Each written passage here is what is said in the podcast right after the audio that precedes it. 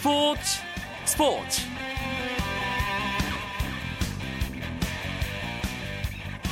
안녕하십니까 월요일 밤 스포츠 스포츠 아나운서 이광용입니다. 피겨 여왕 김연아 선수가 크로아티아에 서 있었던 Golden Spin of Zagreb 대회를 마치고 귀국했습니다. 김연아 선수는 두 차례 점프 실수를 하고도 200점대를 돌파하며 소치 올림픽에 대한 기대감을 높였는데요. 이제 관심은 앞으로의 행보입니다. 이번 대회를 통해 부상에 대한 우려와 부담은 완전히 털어버렸지만 자신감을 완벽하게 끌어올리기에는 부족했다는 평가 속에 또 한 번의 대회 출전을 고려하고 있는 것으로 알려지고 있습니다. 김연아 선수는 일단 국제 무대보다는 실전 감각을 익히면서도 부담은 적게 받을 수 있는 국내 무대에 무게를 좀 더 두고 있는 것 같습니다. 지금으로서는 종합 선수권 대회가 유력해 보이는데요. 김연아 선수가 지난 시즌 현역에 복귀했을 때도 종합 선수권에서 컨디션을 점검한 뒤 세계 선수권에 출전해 우승을 차지했었죠. 지난해 좋은 기억이 소치 올림픽을 준비하는 과정에서도 재현되길 기대해 봅니다. 월요일은 재미있는 야구 이야기 준비하고 있습니다. 잠시만 기다려 주시고요. 먼저 오늘 들어온 주요 스포츠 소식 정리해 드립니다.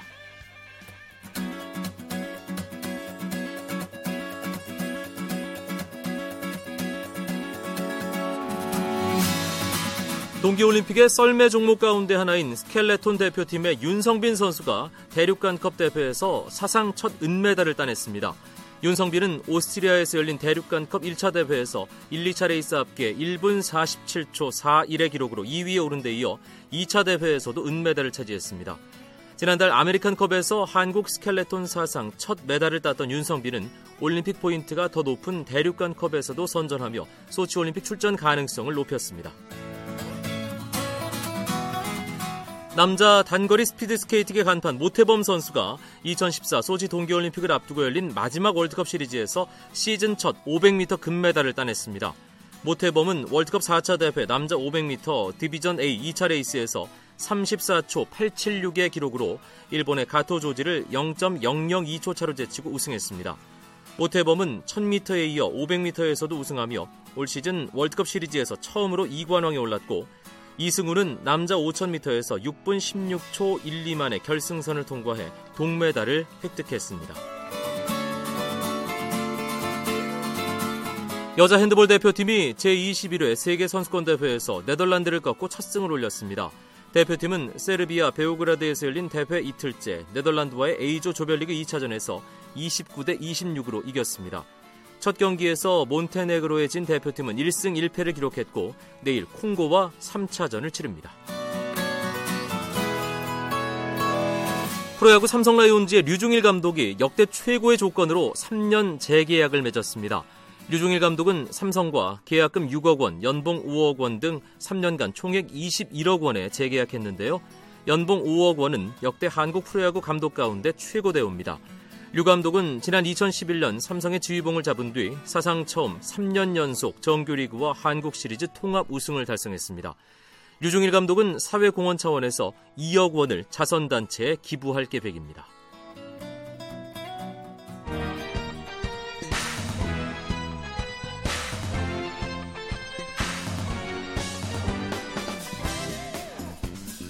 월요일에는 재미있는 야구 이야기 야구장 가는 길이 함께하죠. 이야기 손님 두 분 먼저 소개합니다. 경향신문 이용균 야구 전문 기자 나오셨고요.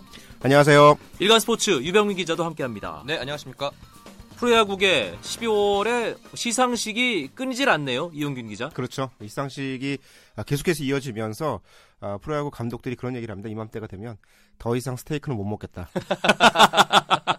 매 시상식마다 이제 밥이 나오는데 대부분 예. 양식이 많이 나오거든요. 어. 아, 그러다 보니까 이제 정말 질린다라는 말씀들을 하십니다. 사실 언론사가 주최하는 시상식도 있잖아요. 네, 두 분이 건의를 하세요. 네. 한식도 조금 간간히 섞고 어. 뷔페식도 좀 섞어가지고. 저희 회사는 중식을 줍니다. 괜찮다. 그래가지고 굉장히 좋아하십니다. 네. 예. 시상식에 가보면 유니폼 입었을 때와는 달리 정장을 말끔하게 빼입은 선수들의 모습을 볼 수 있잖아요. 네. 내일은 뭐 골든글러브 시상식도 있고. 그렇죠. 근데 정장 입었을 때 누구지? 하게 되는 그런 선수들도 있죠. 네, 진짜로 선수들이 워낙 운동으로 몸이 다져졌기 때문에 정장을 입으면 태가 정말 좋습니다. 네.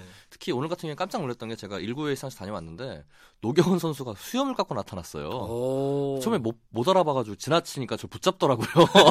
그래가지고 깜짝 놀랐죠. 근데 어. 수염을 깎으니까 더 어려 보였습니다. 아, 노경훈 선수는 그럼 수염에서 힘이 나오는 건 아닌 것으로 아닌 것으로 판명났습니다. 예. 어, 선수들이 시상식 되면 의상이 아무래도 주목을 받으니까 신경을 쓸 수밖에 없잖아요. 네. 미리미리 요즘은 준비를 하는 것 같더군요. 김상수 선수가 대표적인데요. 네. 삼성의 유격수 김상수 선수가 동생이 이 아이돌 그룹에 있잖아요. 네. 그러다 보니까 이 시상식 시즌이 되면 올해는 부상 때문에 상을 많이 못 받게 됐지만 시상식 시즌이 되면 항상 서울에 올라와서 이 동생 연예인인 동생의 코디를 받아서 어, 동생 옷을 빌려 입기도 하고 잘 멀끔하게 차려입고 나타납니다. 그런 선수가 있는가 하면은 롯데의 강민호 선수는 그 정장 자켓을 한 벌만 계속 입어요. 그래가지고 팬들이 편집을 해가지고 제발 좀 사입으라고 이렇게 네. 얘기를 했었고요. 강민호 선수는 좋은 걸로 몇 벌을 살 수 있는 조건이 갖춰진 것으로 충분하죠. 예, 알고 네. 있는데 박병호 선수 같은 경우에는 동네 김포에 살고 있는데요. 동네 미용실에서 머리를 하고 온답니다. 음. 근데 시상식이 오전일 경우에는 아침 8시에 미, 머리를 바, 어, 세팅을 해야 되는데 미용실 원장님이 그 시간에 절대로 안 된다고 난색을 표했대요. 근데 하루는 박병호 선수를 TV에서 본 거예요. 그래가지고 아, 저 사람이 야구 선수였구나. 알고서는 연락을 해서 8시에 해줄게요. 그래가지고 8시에 머리를 받고 나온답니다. 정말 야구에 관심이 없으신, 없으신 원장님. 원장님이셨죠. 예. 예.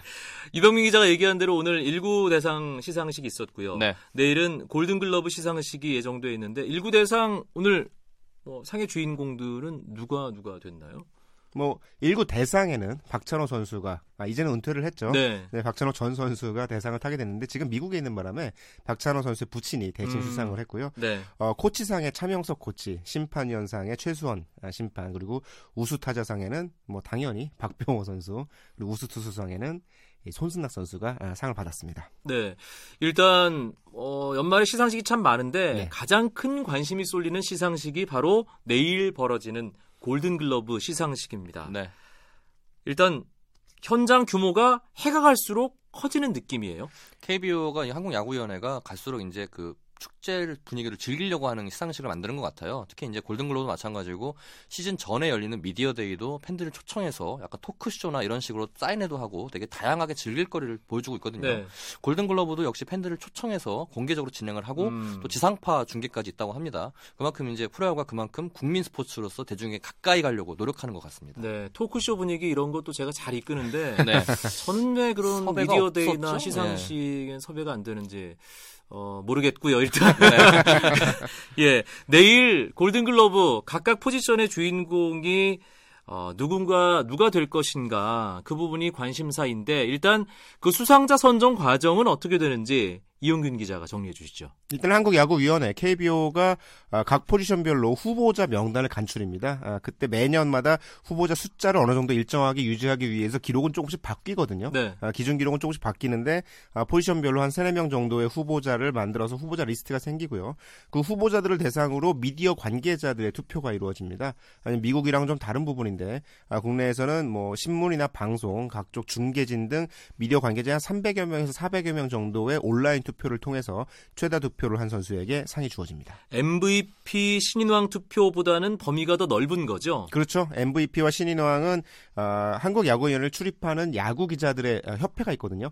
야구 기자 협회를 통해서 투표가 이루어지고 골든글러브는 이게 확장이 돼서 중계진, 방송 관계자, 미디어 관계자를 다 포함한 어, 미디어 관계자로 확장이 됩니다. 네. 올해 일단 후보들은 다 정해졌고 네. 투표도 모두 완료가 됐습니다. 네, 그렇습니다. 내일 과연 뭐 뻔한 음, 포지션도 있겠지만 누가 수상자가 될지 예측이 힘든 포지션도 있잖아요. 경쟁이 가장 치열한 곳이 어딘가요? 그게 골든글러브 묘미인 것 같아요. 언론사 시상식 같은 경우에는 대부분 수상자가 정해져 있기 때문에 다 아는 경우가 많은데 골든글러브는 정말 모르거든요. 내일 현장에서 알 수 있는데 지금 치열한 부분이 투수 그리고 외야 한 자리 그리고 지명타자 포수 정도가 지금 굉장히 좀 경합인데 거의 반인데요. 그렇죠. 포수 같은 경우는 약간 불명예스러운 경합 같기도 하고요. 네. 지금 어, 여러 미디어 관계자들도 추측하는데 쉽게 결론을 내지 못하고 있습니다. 일단 투수 부문 오늘 1구 대상에서는 손승락 선수가 투수상 받았잖아요. 그렇죠. 그렇죠. 1구 대상은 아무래도 야구 원로들이 주는 상이기 때문에 네. 외국인 선수는 빼고 음. 국내 선수만 대상으로 하는 경우가 많거든요. 그렇기 때문에 손승락 선수가 받았는데 외국인 선수가 포함이 되면 좀 복잡해집니다. 평균 자책 1위를 했던 NC의 찰리, 탈삼진 1위를 차지한 LG의 리즈, 그리고 다승부만 배영 선수가 공동 선두를 하면서 평균 자체도 굉장히 좋은 SK의 세든 선수. 이 선수들이 정말 어, 누가 더 나은지 못한지를 겨, 가누기가 정말 어려운 상황이기 때문에 어, 표를 이렇게 누가 수상을 할지 쉽게 결정하기가 정말 어려운 상황이에요. 그런데 예. 이 투표하는 분들이 네네. 아무래도 국내 관계자들이기 그렇죠. 때문에 네. 팔이 안으로 굽는 게 좀 있지 않나요? 그 얘가 이제 작년에 지난해 이제 골든글러브를 장원 선수가 받았습니다. 네. 근데 나이트 선수가 평균 시점이 좋았고 승리는 똑같았거든요. 근데 이제 아무래도 국내 선수에게 표가 가다 보니까 장원, 장원 선수가 받았는데 올해 역시 그럴 가능성이 높은 게 외국인 선수가 다 대동소이하게 활약을 비슷하게 했어요. 음. 표가 분산되면은 아무래도 손승락 선수에게 몰리지 않을까 생각이 들고 또 손승락 선수 같은 경우에는 올해 팀을 4강으로 이끈데 큰 공을 세웠고요. 또 세이브도 46개를 달성하면서 좋은 성적을 냈기 때문에 좀 유력하다고 보는데 2010년도로 알고 있는데 오승환 선수도 굉장히 좋은 활약을 펼쳤지만 윤석민 선수가 투수 3관왕을 하면서 골든글러브를 못 받았어요. 네. 오승환 선수가 얘기를 하더라고요.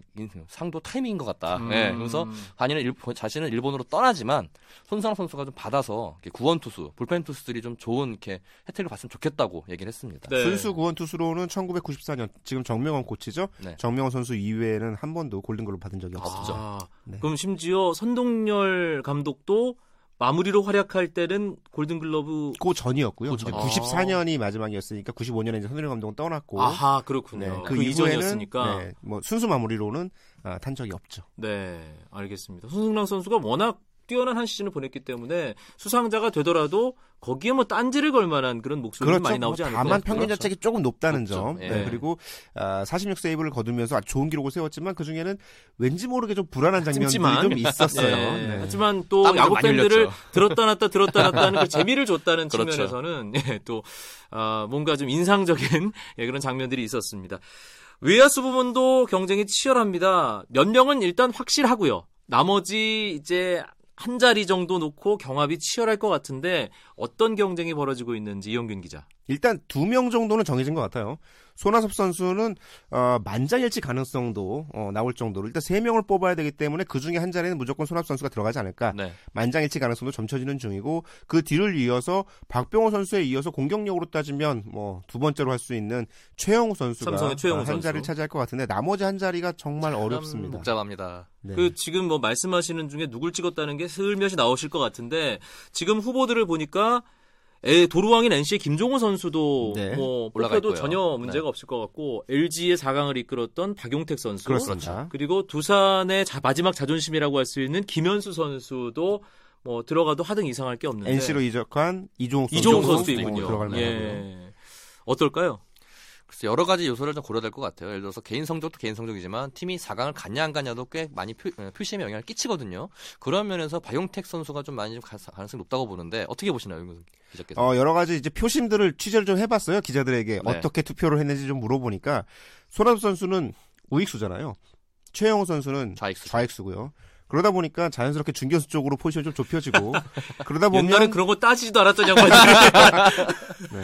박영택 선수 쪽의 수상 가능성이 좀 높게 점쳐지고 있는 것 같습니다. 네. 포수 부문은 유병민 기자가 아까 좀 불병해스러운 경쟁이라고 했지 않습니까? 네. 이유가 뭘까요? 일단 포수 후보가 지금 롯데 강민호 선수 그리고 삼성의 진가병 이지영 선수 이렇게 올라가 있고 어, 나머지 한 명이 두산의 양희 양희 선수인데요. 네. 올해 포수 기준이 바뀌었어요. 타율 2할 3푼 이상의 선수들을 예, 후보로 올렸는데 그 이유가 선수들이 워낙 타격 성적이 안 좋았습니다. 네. 강민호 선수도 2할 3푼 5리에 그쳤고 양희 선수도 비슷한데 또 진가병 선수는 타격이 좋지만 경기 출장 수가 그 타석 수가 굉장히 적어요. 또 안타까운 게 이지영 선수가 주로 주전 나왔고 진가병 선수가 백업으로 나왔는데 네. 이렇게 된다는 거는 한 팀의 그 주전과 백업이 났다는 거는 다른 팀 선수들은 그 백업만도 못했다는 성적을 남겼기 때문에 음. 올해는 포수가 누가 받든 좀 쑥스러운 골든글러가 되지 않을까 싶습니다. 네. 알겠습니다. 월요일마다 찾아오는 야구 이야기, 야구장 가는 길, 경향신문 이용균 야구 전문 기자, 일간 스포츠 유병민 기자와 함께 연말 프로야구 시상식과 관련된 이야기 나누고 있습니다.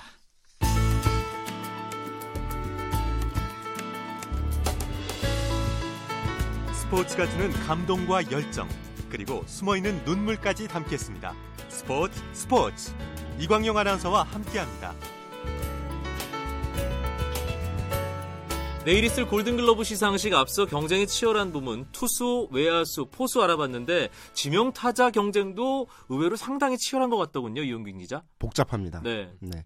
뭐 지명타자 후보들이 크게 3명이에요. 어, 전체 4명 중 최진행 선수를 제외하면 나머지 3명이 격책, 격, 어, 격축을 벌이고 있는데 LG 이병규, 네. 두산의 홍성은 NC 이호준이죠. 3명 다 정말 좋은 활약을 펼쳐졌습니다. 특히 이병규 선수는 최고령 타격왕을 차지하면서 타격 성적으로만 보면 이병규 선수가 가장 앞섰다고 볼 수 있거든요. 네. 하지만 이병규 선수는 지명타자로서 올 시즌에 선발 출전한 것이 56경기밖에 안 돼요. 어, 그러다 보니까 진짜 지명타자가 맞냐? 그렇죠. 아, 라는 논란이 나오면서 상황이 좀 복잡하게 전개되고 있습니다. 네. 그러면 그 지명 타자로서의 어떤 순혈 네. 그런 걸 따지면 홍성은 이호준 선수가 오히려 더 유리할 수 있겠네요. 그렇죠. 거기에 이제 이호준 이호준 선수 같은 경우에는 올해 그 NC를 창단 첫 해에 팀 승률 4할 이상을 이끈 그런 주장으로서의 공로를 인정받고 있고 홍성호 선수는 또 포스트 시즌에서 좋은 활약을 펼쳤거든요. 이호준 선수가 좀 강조를 많이 했던 게 난 지금껏 한 번도 받아본 적이 없다. 항상 이승엽에게 밀렸다. 그래서 심지어 아, 골든글러브 네. 시상식에 한 번도 가보질 못했대요. 네, 오지도 아, 않았대요. 네. 이번에는 기자들의 마음을 싶다. 흔들 수 있는 예, 그런 인간적인 호소인데요. 그렇죠. 근데 이제 기자들 여론이 정말 분분하기 때문에 마지막까지 알 수 없을 것 같습니다. 알겠습니다. 예, 지명타자 수상자가 내일 정말 궁금해지네요. 갑자기. 네. 그때 정말 긴장이 될 것 같아요. 모두들. 네. 네. 아, 골든글러브 시상식 중심으로 뭐 시상식 얘기 많이 했는데 역시 올해도 연말 시상식의 중심, 가장 주목받는 선수는 MVP 박병호 선수죠. 네, 그렇죠. 박병호 선수가 지금 뭐 모든 시상식들의 대상을 싹쓸이 하고 있는데요. 아까 오전에 1구 대상에서 그 최고 타자상을 받았습니다. 제가 아까 얘기를 나눴는데 하는 얘기가 지금 집에 똑같은 트로피가 두 개씩 있다고 이렇게 지난해도 한번 싹 쓸었고요. 네. 올해도 싹 쓸고 있는데 내일 있을 골든글러브 1루수만 받으면은 똑같이 상을 다 받게 됐다면서 지금 장이 부족하대요. 집에 그 음. 그 전시할 수 있는. 그래서 하루 또 새로 짜야 될 것 같다고 그런 넉살을 좀 부렸습니다. 네, 사실 지난 올해 연봉이 박병호 선수가 2억을 넘긴 했지만 지난 시즌 연봉은 1억 미치였잖아요. 6,200만 그러니까요. 네. 그래서 한간에는 지난 시즌 박병호 선수 받은 상금이 거의 연봉에 준한다. 그런 얘기도 있었어요. 어, 실제로 그 정도 됐을 것 같아요. 넘었어요. 모든 상을 싹 쓸었으니까. 네. 네. 제가 알기로 박병호 선수가 올해 지금 지금 현재까지 받은 상금이 8,100만 원입니다. 그래요? 예. 다 따져봤더니 그럼 지난 시즌 연봉을 넘어간 넘어간 거죠. 예, 넘어갔고 하... 내일 만약에 지금 또 아까 제가 알기로 그 방금 직전에 아까 오후에 카스포인트라는 그 시상식이 있었는데 거기서 또 천만 원을 더 받았어요. 그럼 9,100만 원을 제가 염, 받은 상금 을 받았는데 네. 내일 골든글러브는 상금이 없답니다. 다 상, 어, 물건과 그 야구 용품과 상품권을 주기 때문에 네. 올해 박병호 선수의 상금은 9,100만 원이 되지 않을까 싶습니다. 네. 그 현물도 좀 그 금액으로 치환을 하면 그러면 1억 가까지 되는 거예요. 예, 찍겠죠. 네, 알겠습니다. 예. 사실 박병호 선수 상금 얘기를 했지만 2억 2천 연봉이 과연 2014 시즌에 얼마나 뛸 것인가 이게 프로야구계 전체 초미의 관심사가 됐어요.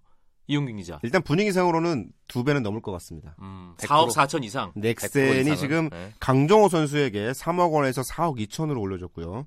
손승락 선수에게 2억 6천에서 4억 3천으로 올려줬거든요. 그러면 손승락 선수보다는 조금 더 많이 받지 않을까 라고 한다면 일단 지금 현재 박병호 선수의 연봉이 2억 2천만 원이기 때문에 4억 4천만만 돼도 두 배로 늘어나는 거잖아요. 일단 고기는 넘어서지 않을까라는 생각이 듭니다. 뭔가 약간 딱 떨어지는 느낌으로 4억 5천 정도에서 절충이 되지 않을까 그 안팎에서 네. 그런 생각도 드는데 이장석 대표가 이 연봉 협상할 때 워낙 파격적으로 계약을 한 번에 끝내잖아요. 음. 박병호 선수가 워낙 거기에 대해서 또 군말 없이 도장을 찍었다고 해요. 지난해 같은 경우에는. 그래서 올해도 제한 금액에 바로 찍겠다고 본인도 얘기를 했고 네. 또 이장석 대표가 분명히 자존심을 세준다고 했기 때문에 4억 5천 정도 가능할 것도 봅니다. 지난 시즌 6,200에서 2억 2천 무려 1억 5,800만 원이 네. 인상이 됐었습니다. 225%였죠. 예, 225%. 그러니까 어, 박병호 선수도 지난 시즌 최고 인상률로는 순위권 안에 들었는데 그렇죠. 네. 올해도 이제 올해 기준으로 내년 연봉 최고 인상률 과연 누가 기록할 것이냐 이 부분도 관심사잖아요. 워낙 갑자기 툭 튀어나와서 잘한 선수가 많았지 않습니까? 그렇죠. 네. 그러다 보니까 이 지금까지 최고 인상액, 최고 인상률 이런 것들 따져 보면 어, 최고 인상액은 이 강민호 선수가 이미 5억 5천만 원에서 FA로 연봉 10억 원을 채웠기 때문에 4억 5천만 원이 올랐잖아요. 아, 깨기 힘들겠네요. 그 그렇죠. 굉장히 많은 금액이 올라 예. 올라왔고 금액 자체로는 굉장히 높은 금액. 물론 김태균 선수가 일본으로 떠나기 네. 전에 에... 4억 2천을 받았었죠. 네, 근데 4억 5억이 되면서 11억 8천만 원 인상을 받았습니다. 네. 이게 역대 기록이고요. 네. 역대 인상률로 치면은 류현진 선수가 데뷔 첫 해 맹활약을 펼쳤지 않습니까? 그리고 그 이듬해에 400% 인상을 받았어요. 아. 2천만 원에서 1억 원 1억으로 올랐죠. 네. 그400% 인상률이 역대 최고 인상률입니다. 네. 올해는 가장 유력한 선수가 유희권 선수인가요? 아무래도 그렇죠. 이제 인상률 같은 경우에는 저연봉자에서 많이 이렇게 인상이 되거든요. 그렇죠. 유희관 선수가 올해 연봉이 2,600만 원이잖아요. 그렇습니다. 네. 예. 예를 들어 400%라면 1억을 받게 되면 400% 가까이 오르게 되기 때문에 300 몇 퍼센트 되겠네요. 그렇죠. 예. 그래서 유희관 선수가 좀 가장 최고 높은 인상률을 기록하지 않을까 싶습니다. 이재학 선수도 만만치 않겠죠. 아, 그렇죠. 이재학 네. 선수도 있고요. 사실 기대되는 선수 중에 한 명 중은 LG의 봉중훈 선수 좀 기대가 돼요. 네. 어, 지난 시즌에 이제 부상 때문에 1억 7천만 원을 동결된 측면이 있기 때문에 어, 봉중훈 선수가 LG의 4강을 이끈데 가장 중요한 역할들을 했고 이 선수가 얼마나 더 받게 될지도 좀 궁금합니다. LG 같은 경우는 왜 연봉 이, 그 조정할 때 네. 그 산정을 할 때 신연봉제라 그래서 LG만의 독특한 시스템이 있잖아요. 복잡하죠. 네, 윈시어라는 방식을 어, 도입을 해서 숫자상으로 어, 승리에 얼마나 기여했는지도 선수들을 계산을 하고 그 계산분을 절반 정도로 어, 매기고 그다음에 나머지 절반을 어, 평소에 고과로 매기는 이런 시스템이 있기 때문에 어, 굉장히 좋은 성적을 냈을 경우에는 급격하게 연봉이 인상될 음... 수 있는 가능성이 있죠. 네. 네. 팀마다 그렇게 연봉을 산정하는 시스템이 따로 있나요? 네, 팀마다 저마다 기준이 있습니다. 롯데 같은 경우에도 뭐 어, 승리에 기여한 부분이나 아니면 팀 자체에 기여한 부분 이런 걸 다 세부적으로 따지면서 연봉 교과를 따지는데 문제는 이 기준이 구단만 알고 있어요. 음... 선수들은 이 기준에 대해서 정확히 모르기 때문에 협상 테이블에 앉으면은 역시 약자가 될 수밖에 없는 선수거든요. 이런 것 때문에 이제 에이전트 제도의 필요성이 필요하다 이렇게 얘기가 나오는 것 같습니다. 네, 사실 계속 친하게 형 동생으로 지내다가 막상 그쵸. 연봉 협상할 때 앉아서 서로 냉정해지기가 쉽지 않잖아요. 아, 그럼요. 얼굴 붉히기도 쉽지 않고 예. 서로 알고 지내는 사이 내일 또 볼 사이인데 심한 말을 하기도 어렵잖아요. 그렇죠. 그럴 때는 오히려 조금 심한 말을 들었을 때 더 큰 상처를 받기도 하니까 아. 서로가 좀 껄끄러운 부분이 있습니다. 특히 좀 부진한 시즌을 보낸 선수의 경우는 더 큰 상처를 받을 수 있고요. 그렇죠. 예. 아무래도 그렇죠. 이제 에이전트 제도가 지금 뭐 들어온에 만에 얘기가 나오는데 이걸 두고 단장 모 단장이 얘기를 해요. 지금까지 우리가 이 선수는 우리 선수라는 생각 때문에 못했어도 삭감폭을 줄이거나 아니면 동결한 경우가 많았다. 근데 에이전트가 들어오면은 이젠 정말 비즈니스 차원으로 갈 수밖에 음. 없다. 이것도 신중한 생각을 해봐야 될 것 같다 얘기하는데 그만큼 구단도 선수에 대해서는 최대한 아껴주려고 하는 것 같아요. 네. 네. 이런 정말 에이전트 없이 힘든 상황 속에서도 연봉 협상 정말 잘하는 선수들이 있잖아요. 아 물론 있죠. 네. 물론 있습니다. 지난 시즌에 김주찬 선수, 김주찬 선수 같은 경우에 정말 별명이 협상왕이라고 그러잖아요. 예. 그 이유를 들어보니까 테이블에 앉으면은요 한 말도 안 한대요. 어... 안 하고 듣고만 있대요. 다 듣고 나서 잘 들었습니다. 다음에 뵙겠습니다 하고 나간대요. 그분 협상하는 사람 측에서 답답해 미칠 노릇이거든요. 예, 이런 식으로 해서 자기한테 유리하게 끌고 간다 하더라고요. 굉장히 중요한 노하우죠. 그럼요. 일단 많이 듣고 말은 적게 하는 거. 음... 이게 협상의 기본인 것 같습니다. 많이 보여주지 않는다. 그렇죠. 알겠습니다. 이 방송 듣는 선수 여러분 좀 참고하시면 좋을 것 같네요. 일반 분들도 마찬가지인 것 같아요. 아, 네. 알겠습니다. 오늘은 시상식과 연봉 관련 이야기로 야구장 가는 길 꾸며드렸습니다. 경향신문 이용균 야구 전문 기자, 일간스포츠 유병민 기자 두 분 고맙습니다. 네, 감사합니다. 고맙습니다.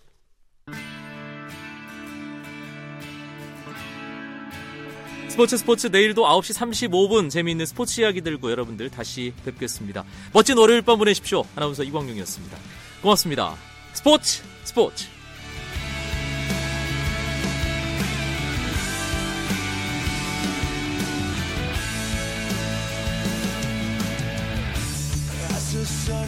down in front of me